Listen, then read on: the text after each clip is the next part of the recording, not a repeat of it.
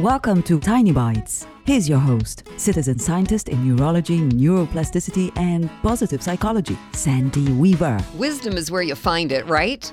A meme rolled across my Facebook newsfeed the other day, and it simply said, Be selectively ignorant of everything irrelevant.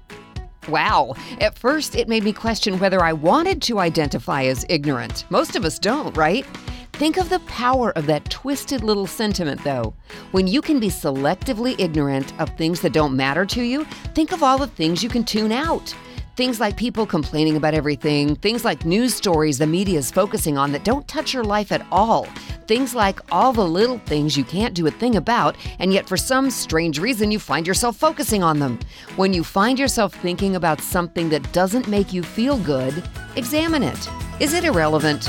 Turn on your selective ignorance and shine on. Subscribe to the podcast and share it with your friends. And there's lots more at centerforworkplacehappiness.com. Here's to your well being, one tiny bite at a time.